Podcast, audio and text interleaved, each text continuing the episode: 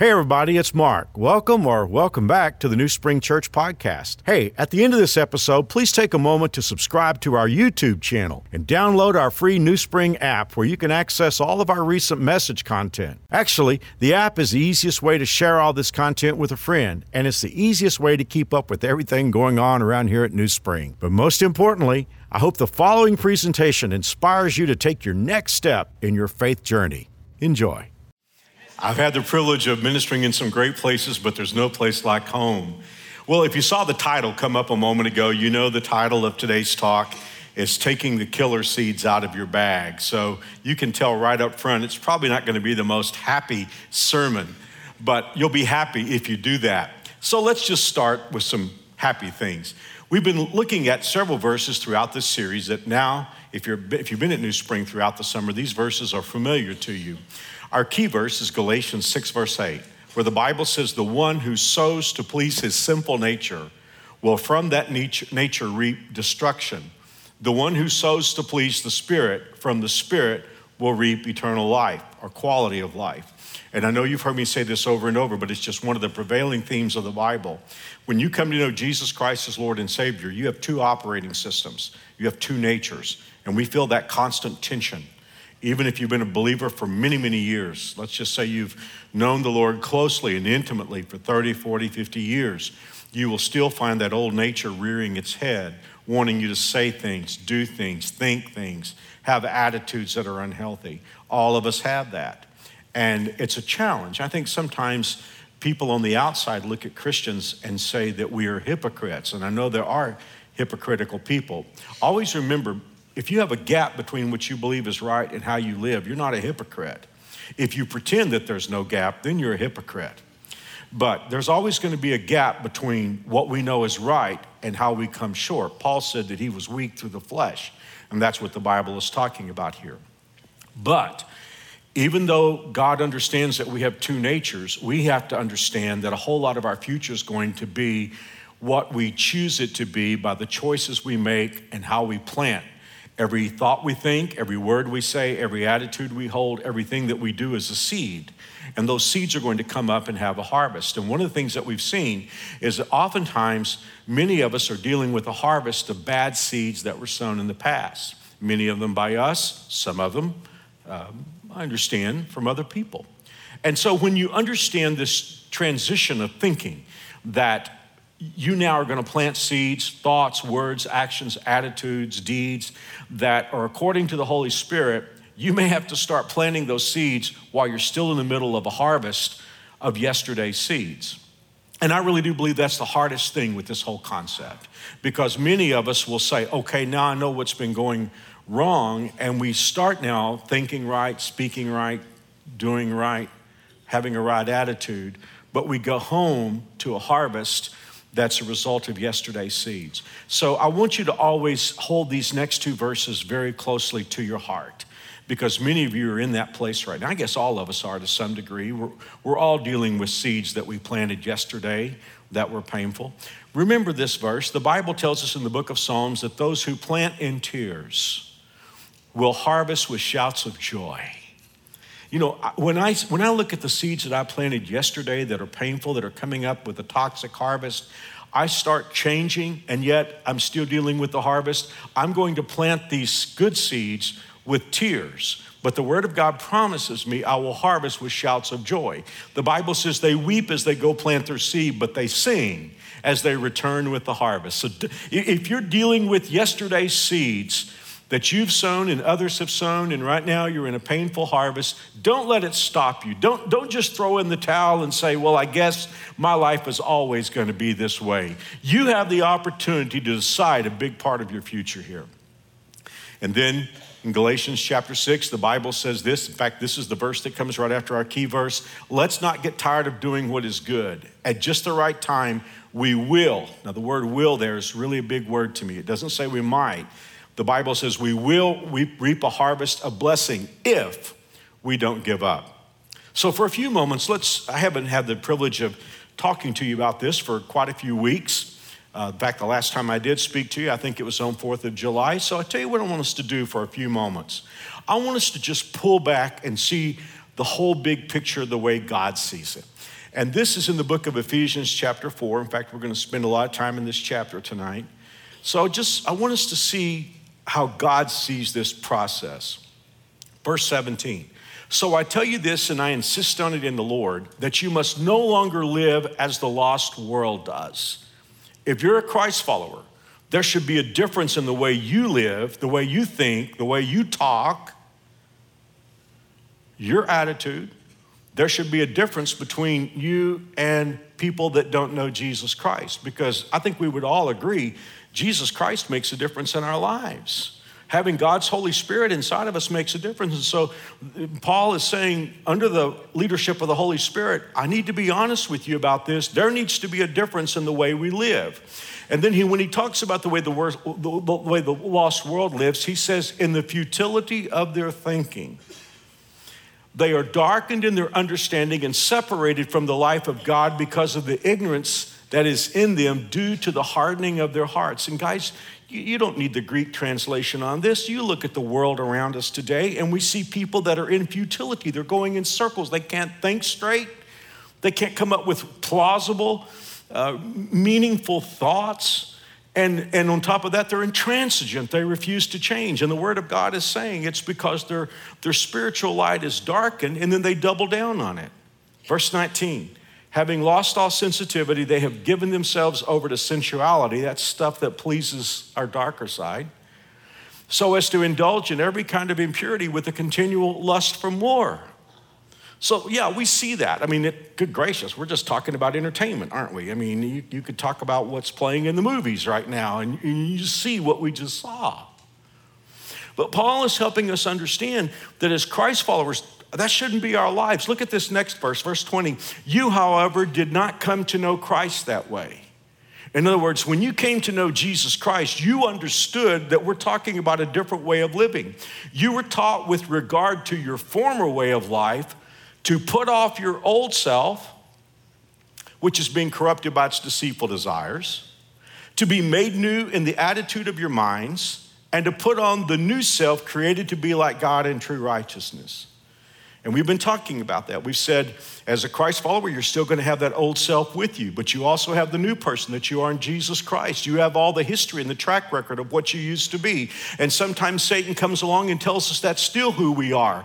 The challenge is for us to accept and embrace our new identity in Jesus Christ. The Bible tells us that we're God's sons and daughters, that we're joint heirs with Jesus Christ, that we're going to live forever, that the Holy Spirit of God lives within me. I got to be honest with you, when I wake up up in the morning and my old self is talking to me, I don't always feel all those things that God says that I am. But that's where faith comes in. And that's where we say, I've got to accept who I am. I don't feel like a new person, but God says I am. And God cannot lie.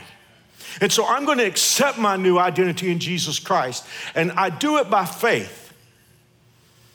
And, and, here's the thing the enemy will come along and he will accuse you of all your past at that moment. And he'll say, How can you be a new person when you still say this, when you still think this, when you still do these, when you still want to do these things? That's where you have to come in and say, Devil, that's my dark side. I'm going to have that until Jesus comes or until I die. And then after that point, you can have it.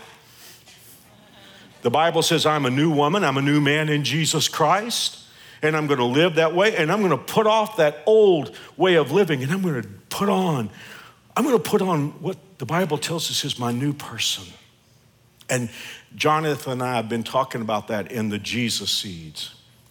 But tonight I need to be real honest with you, and you saw what I saw, where the Bible is saying, Paul is saying, I'm going to insist on this. There should be a different way of living if you know Jesus Christ.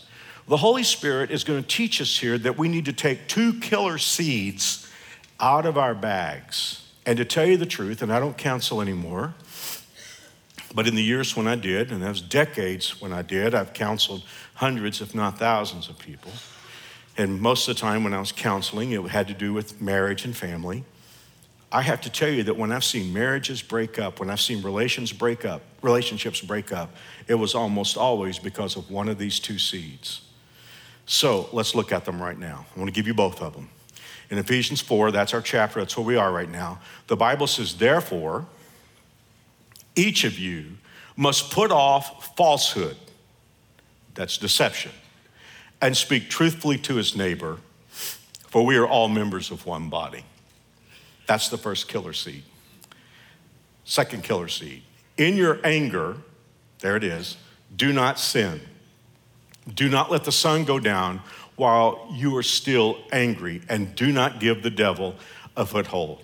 Now, New Springers, if we want a good harvest in our family, if we want a good harvest in our marriages, we want a good harvest in our careers, we want a good harvest in our friendships, we want a good harvest in our parenting, there are two seeds that you have to just take out of your bag, and they are deceit and toxic anger. We have to just determine that as children of God, because we are new people, that we're going to take them out. They're just not going to be there. Whatever tools we have in our tool bags to navigate human relationships, we're just going to have to say these two cannot be there. Now, as you can imagine, in the next 20, 25 minutes, there's no way I can even begin to say all that needs to be said about either of these two issues.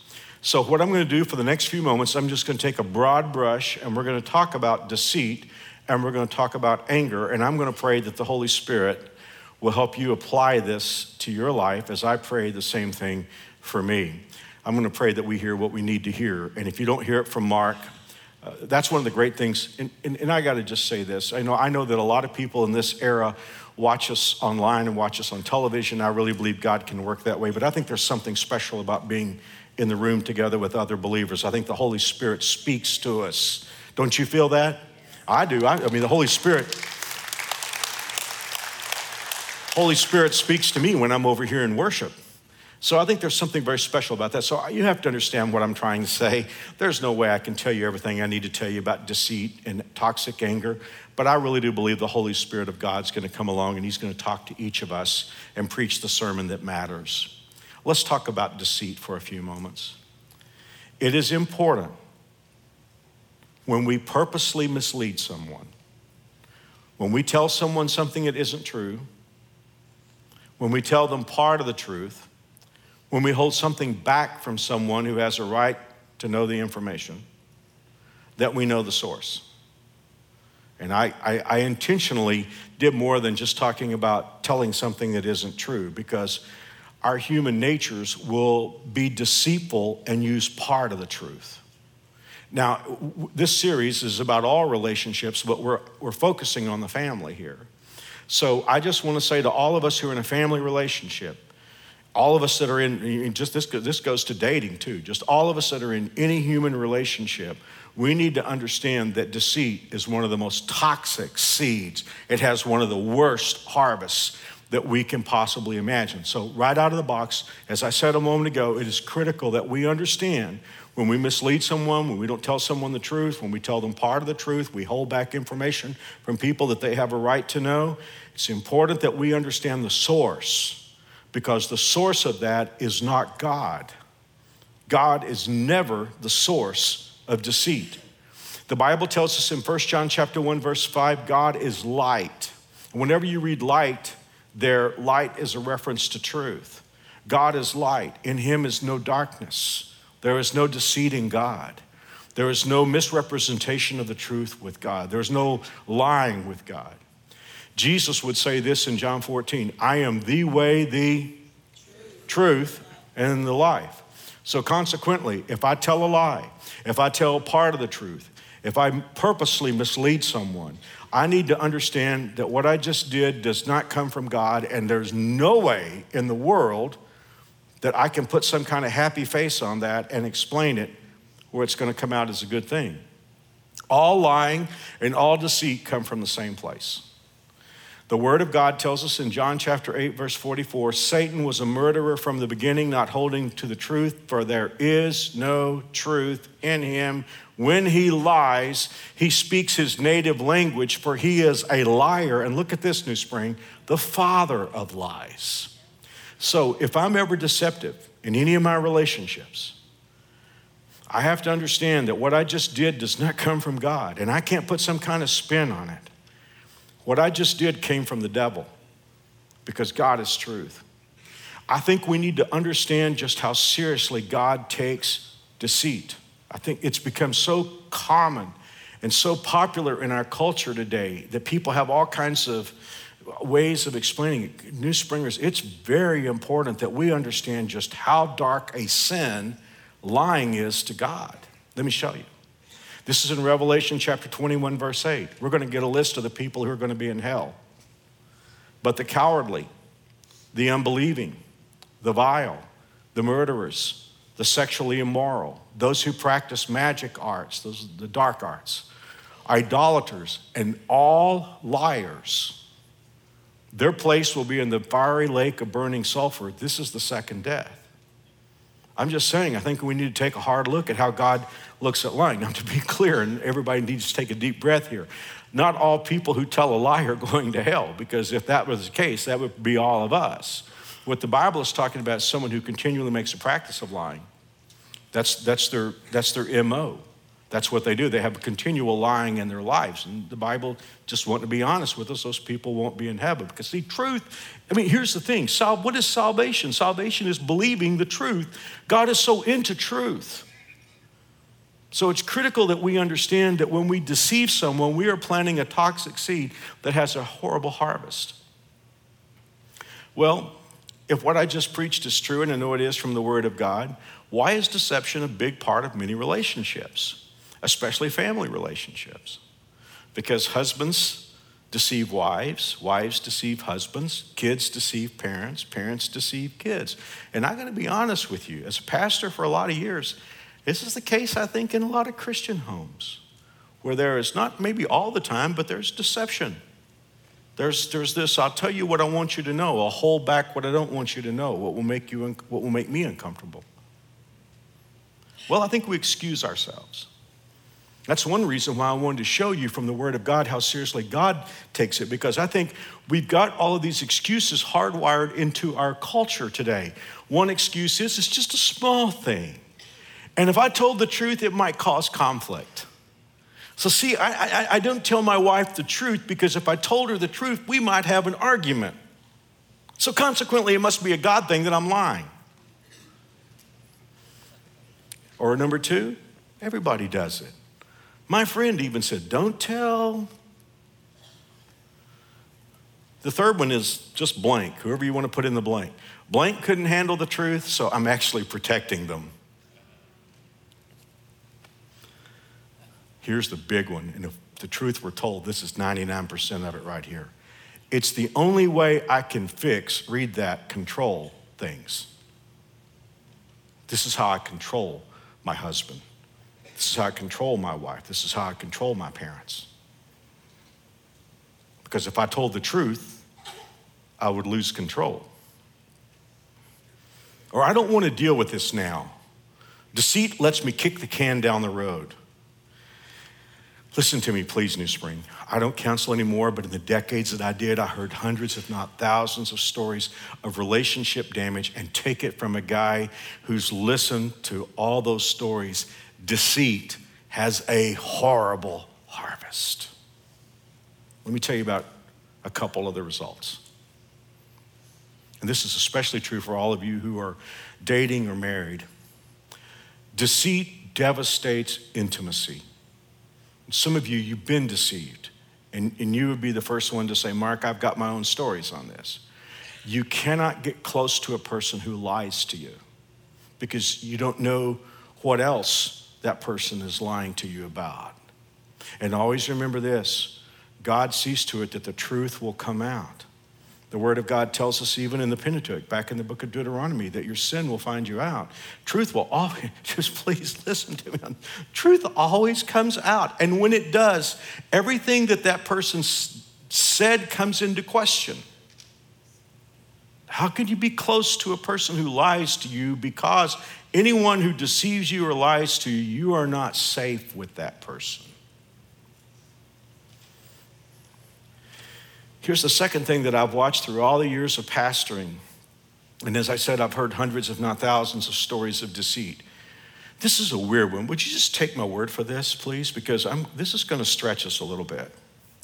Deception changes the person who deceives, it, it makes a person a phony. And you say, well, Mark, obviously the person is lying or not telling the truth. No, no, just hear me on something. Deception changes the person who deceives, and it's got the strangest effect. Because I have watched as deceptive people become extremely judgmental. Maybe Jonathan, he's a psychologist, maybe he could explain this to me. But there's something about a person who's got something dark that they're hiding that all of a sudden they become extremely judgmental. I, I don't, I mean, it's an important thing to have standards and to believe in right and wrong. That's not what I'm talking about. But some of you know what it's like. You're, you got a person in your life that's just like over the edge. They're always so ultra judgmental. And I got to tell you, I run into that from time to time, and, and, and, and I don't, I don't have, I don't guess specifically, but I always say to myself, that person is hiding something.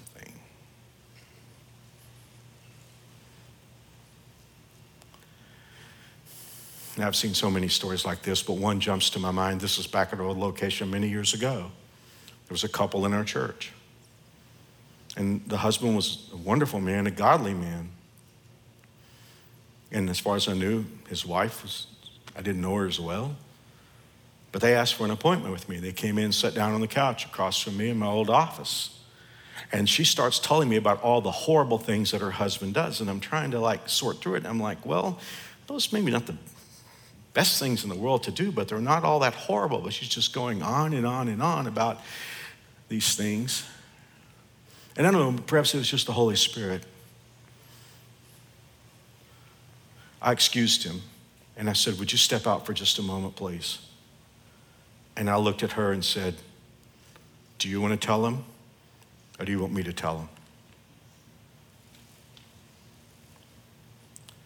Five minutes later, he came back into the office and she confessed that she'd been having a long term affair. I'm just telling you, deceit changes us. I mean, there's something about deceit that makes a church lady out of people. I mean, you got to be really old to know the Saturday Night Live thing. It's like a lot of you under 30 years, like, I have no idea what Mark's talking about. Okay. Now, let's go back to what the Bible tells us. In the book of Ephesians, chapter 4, verse 25, the Bible says, Therefore, each of you must put off falsehood and speak truthfully. Now, you know, Jesus said the truth will set you free. A little boy heard that in Sunday school and he said it may be true, the truth will set you free, but it will get you in a lot of trouble first. well, yeah, that may be true. But hear my heart on something. There's something about truth in a relationship that has a wonderful harvest. Seeds, listen to me, New Springers, seeds of consistent truth produce a harvest of safety. If you're in a healthy relationship, and I understand every once in a while someone's married to a guy who's not healthy, and, and, and I understand that, that, but I'm just talking about you got two healthy people in a relationship, not perfect, but basically healthy, if there is consistent truth in that relationship, there is going to be a harvest of safety. In fact, there's a beautiful line in Proverbs 31, because Proverbs 31 is this m- magnificent um, treatment of the godly woman. I, the, I, think the last time I preached on it, I preached it at my mother in law's funeral. And there's a line in there that says, The heart of her husband safely trusts in her. And that can be said about a godly husband. The heart of his wife can safely trust him. You show me a relationship where there's consistent truth, and I will show you people who live in safety. From time to time, they may have to hear something they don't want to hear. Someone may have to say, you know, I did something and it wasn't smart, but I just want to be honest about it and come clean about it. There's something about that environment that is safety. Ah, you know that. I mean, think about how you feel with a person who has no hidden agendas, always tells the truth. What you see is what you get. Don't you feel safe around that person? If you can find someone like that. Honesty brings safety, and safety, someone can say, Well, Mark, if I told my wife everything, if I, if I was honest with my wife, then she might just sit on me no, you, you might be surprised. See, safety brings freedom. Ah, this is a terrible story. I don't know why I'm telling this. I guess that's what old people do. I got my driver's license. And the week after my driver's, got my driver's license, um, I mean, it was the beginning of school. My birthday is on the 25th of August, so school was always, I was always the youngest kid in my class. Um, I guess school starts earlier now. But I remember I, I, was involved in a lot of forensics, a lot of debate. My high school was putting on a, an invitational tournament for forensics for the entire state of Texas. Schools from all over Texas were coming to be part of this, and I was helping since I was part of the forensics team, uh, the tournament. And I just got my driver's license. I think it was just one of the first places I kind of drove on my own was to, I think I maybe drove to school and home, but I was driving to that tournament. And uh, the first night I was at the tournament, uh, I was supposed to judge a round of debate from a couple of schools in Houston. And they assigned a timekeeper to me, a freshman named Mary Alice McDonald. And the next day, when the tournament was on Saturday too, I remember her dad had dropped her off and she didn't have a ride home. And I started to say, I can take you home. But I thought, you know what I'm going to do? I'm going to call my dad and just check. And I never will forget it. I went to, and all, everybody under 40 is not going to have any idea what I'm talking about. I went to a payphone. it's like, why didn't you just text him? Yeah. I called my dad and said, Dad, Dad, listen, I just find young lady, met her, she's a Christian lady, She's never ride home, Christian girl. I said, Is it okay if I take her home? And I'll never forget what my dad said to me. He said, Mark, I know you didn't have to call me. He said, You didn't have to call me, you didn't have to ask, you could have done it without telling me. But he said, I respect you and thank you for calling. And that caused him to give me, probably, to be honest, too much freedom. Well, I've got to hustle now because I only have a few moments. Let's talk about um, toxic anger. Because if we take the seed of deceit out of our bag, it's a challenge also to take this one out. In fact, I got to be honest, this is probably the hardest thing to put in 15 minutes talking about toxic anger. I've done series on anger. Maybe it's time for us to do another one. You know, we can talk about dealing with angry people, right? We'll, we'll talk about that. So, again, I'm going to take a broad brush and we're going to talk about toxic anger.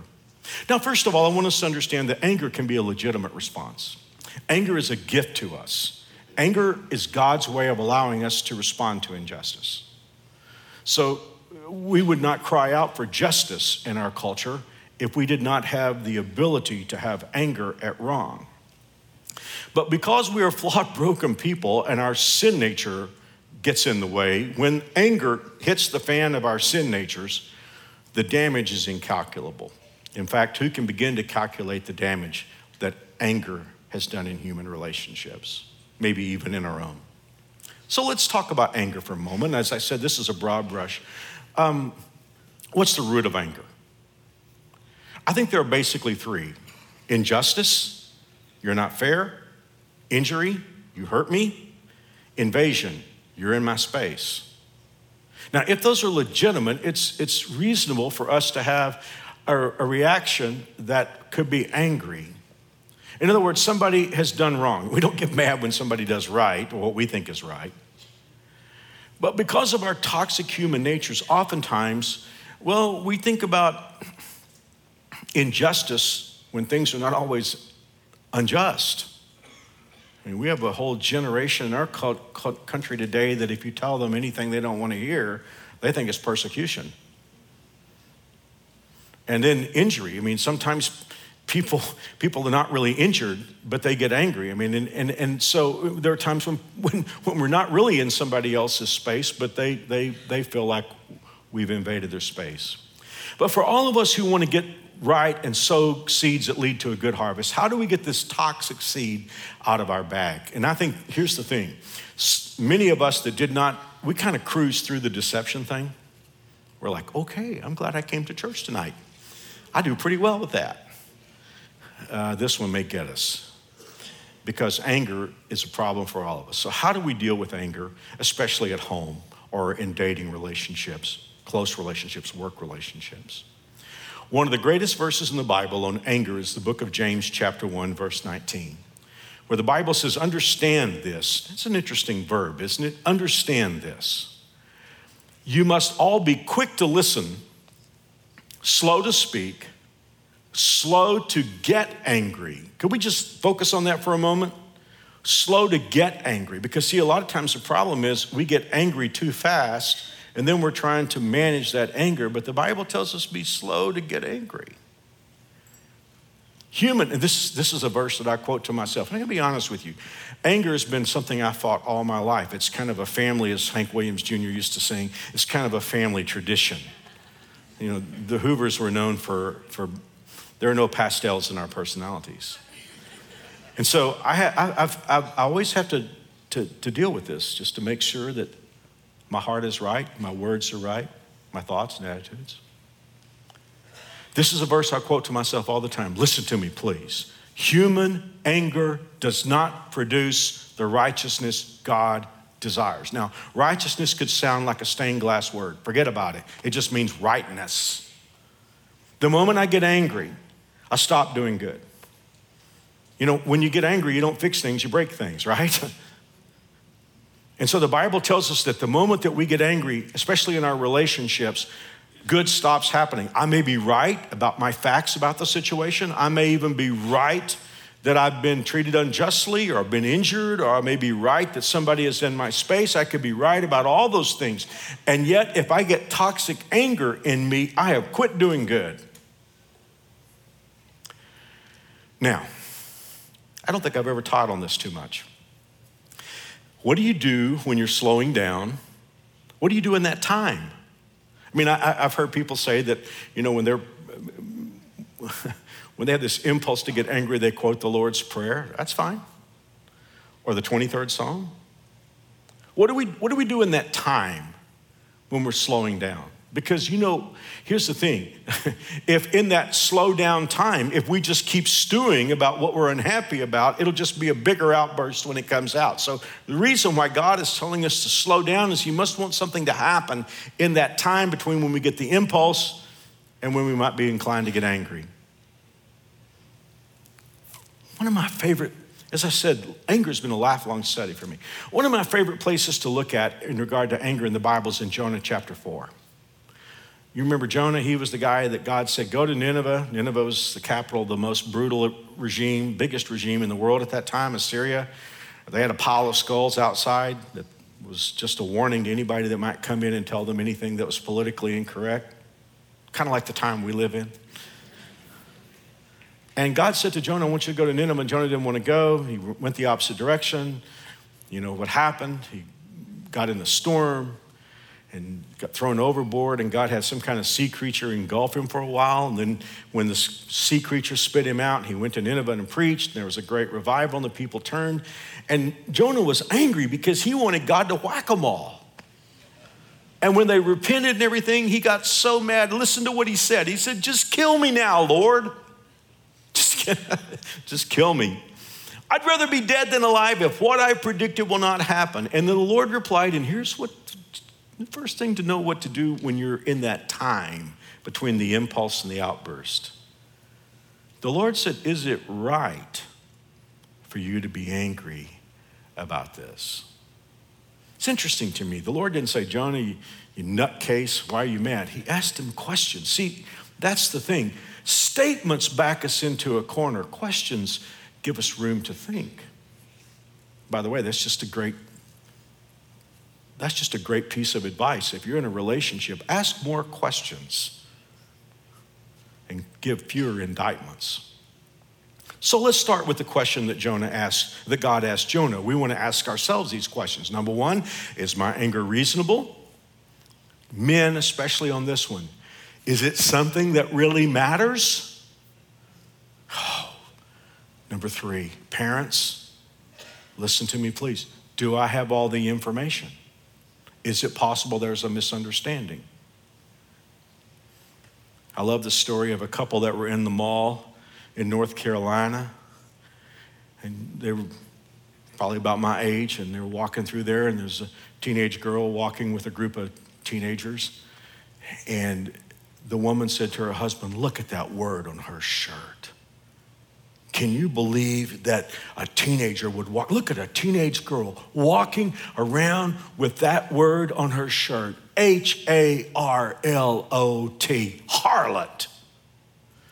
And you know how kids wear jerseys, they're too big. About that time, she raised her arms up and the whole word was Charlotte. It's a jersey, Charlotte Hornet jersey. Do I have all the information? Here's a, an interesting one. Could we both be right? You know, that's something that Mary Alice and I watched through the years. Is a lot of times when we're having just a little spirited disagreement, and then we, after a while we look at each other and say, okay, well, we're kind of both right. You know, there's a story in the Bible about that. Did you know that the first two missionaries, Paul and Barnabas, got into such an argument that they separated and never worked together again? Barnabas was a great encourager. In fact, Barnabas was the one who welcomed Paul into the church when the rest of the church didn't want to have anything to do with Paul because they only knew that he was a persecutor. It was Barnabas that went and heard his story and brought him to the church, and on his own credibility, Paul came into the church. Barnabas was a, had a big heart. Paul had a great brain. Well, it all came, it came down because of Barnabas' nephew, Mark who, by the way, the first book of your New, uh, well, it's the first book written in the New Testament, second book, is named after him. Mark was young. He, he started off on the missionary journey and it got too hard. And after a while, he quit and left. And then some things happened in Mark's life. Clearly, he got turned around. And so Paul and Barnabas are getting ready to take their second journey. And, and Barnabas wanted to take Mark again. And Paul's like, I'm not going to take that quitter with me. And they got, the contention got so hot between these two legends, two of the greatest people of God in history, that it broke the team and they never worked together again. You know, I've looked at that story as a pastor and a preacher and a teacher, I guess, ever since I was a teenager, and I've always tried to figure out who was right. Well, Paul was right about the fact that you can't trust somebody who quits. But Barnabas was right that sometimes you take a chance on someone who's had a life change. And I guess when it's all said and done, Barnabas was maybe a little more right than Paul because we have the book of Mark. But they were both right. See, the, the person, this is so big, I wish I could teach on this. Maybe we'll someday. This is so important in marriage. The personality traits that brought them together when toxic anger entered the picture, it separated them, and they were both right. And that leads me to number five. Even if I'm right, is it possible anger is causing me to react wrongly? Let's go back to our verse in the book of Ephesians where we started. The Bible says, In your anger, do not sin. In other words, it's possible to be angry and not sin, but we have to be cautious because if we cross that line to go into sin, then even if we're right about the facts, we've reacted wrongly.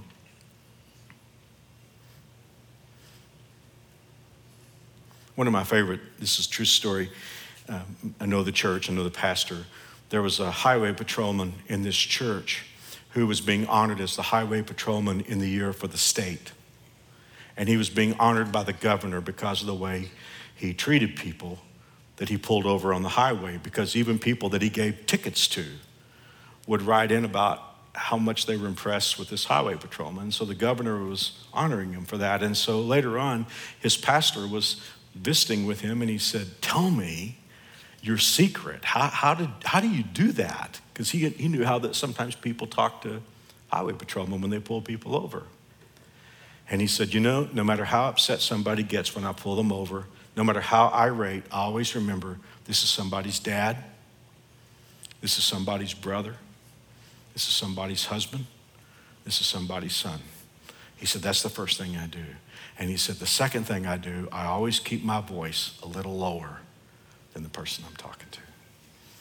You know what? That'd be good for some of us husbands, some of us wives, some of you wives. We have to be very careful about that today, don't we? Okay, I'm just, I'm, I'm, I'm, working through public catharsis with you here. Here's, here's one of the biggest ones I have to ask myself. Just how angry can one sinner be at another sinner? Let me ask you if you've ever had this happen. I know you guys never have arguments at home, just Just pretend that you had one. I want to talk to guys first because this happens to me. You ever get upset about something your wife does and you're just about to tell her how upset you are with what she does, and then the Holy Spirit of God comes to you and says, Don't you do that to me? Oh my goodness. You talk about all the hot air leaking out. See, I'm a sinner. I do wrong too. Just how angry can I be at another sinner? That's a good question. Well, one more thing, and I need to close now. It's five o'clock. When you sow to the Spirit, you're not alone. The harvest is way bigger than you are. That's the good news. But now the bad. If you and I sow seeds of toxic anger, we're not alone in the harvest. I want you to read our verse again. In your anger, do not sin. Do not let the sun go down while you're still angry, and do not give the devil a foothold. Now, that's the thing. If I get into toxic anger, what I have to see is I have to see Satan standing there with his arms crossed, tapping his foot, just waiting to be invited into my marriage, just waiting to be invited into my parenting.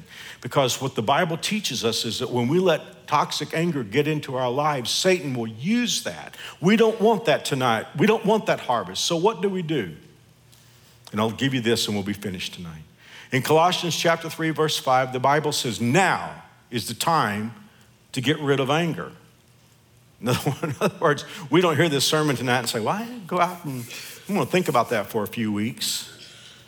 And that Mark had some interesting things to say tonight. No, no, no.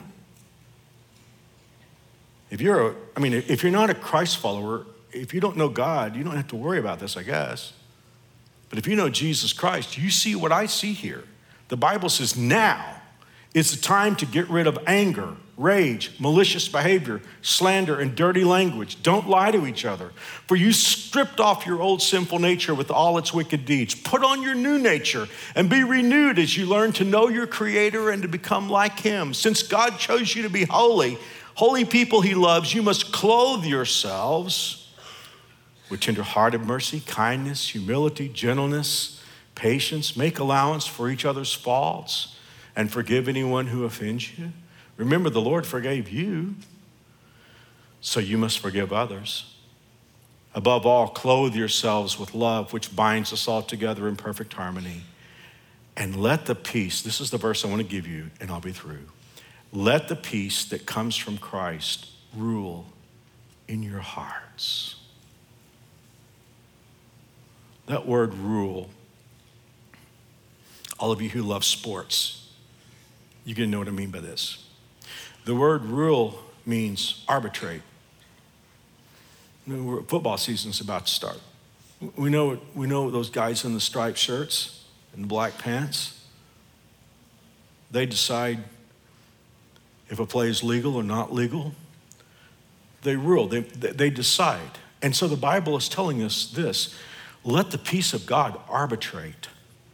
You're about to be into a conflict with the person you love the most. You're about to be into a conflict with your kids. You're about to be into a conflict with your parents or people at work or people that are your friends. It's so easy to get self focused in that moment and to let deceit or toxic anger come out. But the Bible says, no, no, no. Let the peace of God arbitrate. It breaks my heart to think about how many days and even hours I've spent being angry at people about things they never knew about. And finally, it resolved in my head. But for a, length of time, I lost peace. The Bible says, let the peace of God arbitrate, let it rule in your life. Thank you for listening. God bless you. See you next week. Once again, thanks for listening. If you live in Wichita, the surrounding area, we'd love for you to engage with us in one of our weekend services. For directions, service times, and information about our incredible kids and student environments, visit us at newspring.org. One more time, newspring.org.